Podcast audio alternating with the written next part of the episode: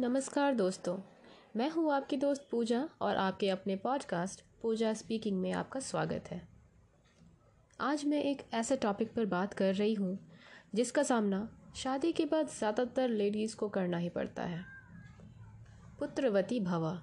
जी हाँ आप भी इस आशीर्वाद से रूबरू ज़रूर हुए होंगे। घर में बेटा पैदा होने की उम्मीद। ये विचार कितना पुराना है कुछ कहा नहीं जा सकता। समय कहाँ से कहाँ पहुँच गया है। लेकिन ये बेटा वाला टॉपिक अब तक यूँ ही चला आ रहा है। हाँ वैसे टीवी में, मीडिया में सुनने में अच्छा लगता है कि लड़कियाँ बहुत कुछ कर रही हैं, चाँद तक जा रही हैं स्पोर्ट्स में टॉप कर रही हैं, वगैरह वगैरह। लेकिन आम इंसान की आम ज़िंदगी में क्या चल रहा है? हाँ इन सबको देखकर बहुत सारे लोग प्रभावित हो रहे हैं और लड़कियों को इम्पोर्टेंस दी जा रही है। लेकिन इनका प्रतिशत कितना है? मैं खुद एक बेटी की माँ हूँ और मुझे गर्व है मेरी बेटी पर। मैं इस बात को लेकर बिल्कुल आश्वस्त हूँ कि वो बड़ी होकर एक सफल, सक्षम, समझदार और सुंदर इंसान बनेगी। और मुझे दूसरे बच्चे की या यूँ कहें कि एक बेटे की कोई कामना नहीं है। लेकिन इस बात को लेकर मेरे आसपास के बहुत सारे लोगों को मेरी बहुत चिंता है। Really really. मैं खुद एक सक्षम महिला हूँ, सफल हूँ। मैं अपने जीवन को अपने बल पर बखूबी जी सकती हूँ। फिर चाहे मेरे बारे में कोई कुछ भी सोचे। छोटी थी तो पिता ने संभाला, बड़ी हो गई तो उन्होंने मुझे पति के हवाले कर दिया। अब मेरी सास चाहती है कि मुझे एक बेटा हो जाए ताकि वो मेरा बुढ़ापा संभाल ले। मैंने कई सालों तक अपने संस्कारों के कारण उनकी बात का कोई जवाब नहीं दिया। क्योंकि काम के सिलसिले में हम दूसरे स्टेट में रहते हैं और केवल छुट्टियों में ही घर जा पाते हैं। ऐसे में जब भी अपने परिवार के साथ हम होते हैं, हर बार मेरी मदर इन लॉ दो चार बार मुझे ये ज़रूर कहती है कि मुझे एक बेटा पैदा कर लेना चाहिए। अब इस बात की क्या गारंटी है कि सेकेंड टाइम मुझे बेटा ही होगा? वैसे चूँकि मेरा स्वभाव रहा है कि बड़ों का सम्मान करती हूँ। इसलिए अब तक मैंने उन्हें इसके जवाब में कुछ विशेष नहीं कहा या फिर जो भी कहा, आदर सम्मान के साथ कहा। पर अब मेरी बेटी दस साल की हो चुकी है और अब मेरा पूरा फोकस मेरे करियर, मेरी बेटी की परवरिश पर है। उसे अभी अपनी माँ की बहुत ज़रूरत है। मैं अपना पूरा ध्यान उस पर देना चाहती हूँ। ऐसे में पोते की उनकी ये इच्छा जो है ना, मेरी झल्लाहट के कारण बन जाती है। परेशान होकर मैंने अपने संस्कारों को किनारे करके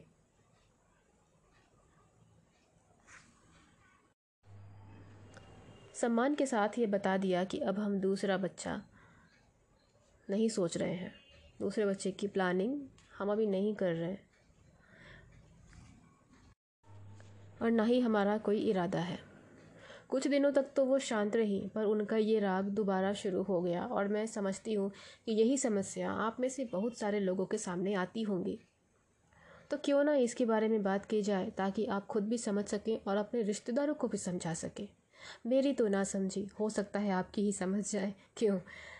जब घर के बड़े बुज़ुर्ग बेटा पैदा करने की बात कहते हैं तो उसके पीछे उनकी ये मंशा होती है कि कोई ऐसा होना चाहिए जो बुढ़ापे में भी हमारा ख्याल रख सके और हमारी मृत्यु होने पर हमारी चिता को आग दे सके।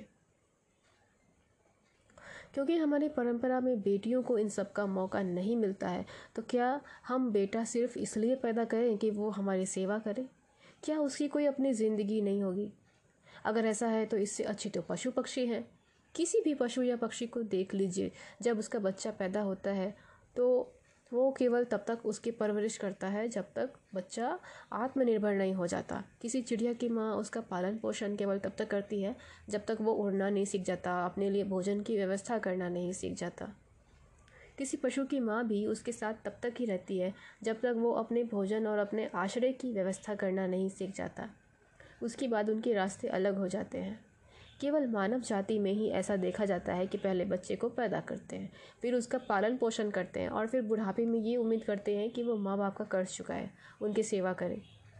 मैं ये नहीं कहती कि उसमें कुछ गलत है। जब आप अपना पूरा समय अपने बच्चों को देते हैं तो बदले में उनका भी फ़र्ज़ बनता है कि वो माता पिता के लिए कुछ करें। पर क्या सिर्फ़ इसलिए बेटा पैदा करना कि वो मरने के बाद आपकी चिता को अग्नि दे? सही है। बच्चे को पैदा ही कर रहे हैं एक ज़िम्मेदारी के साथ। क्यों भाई?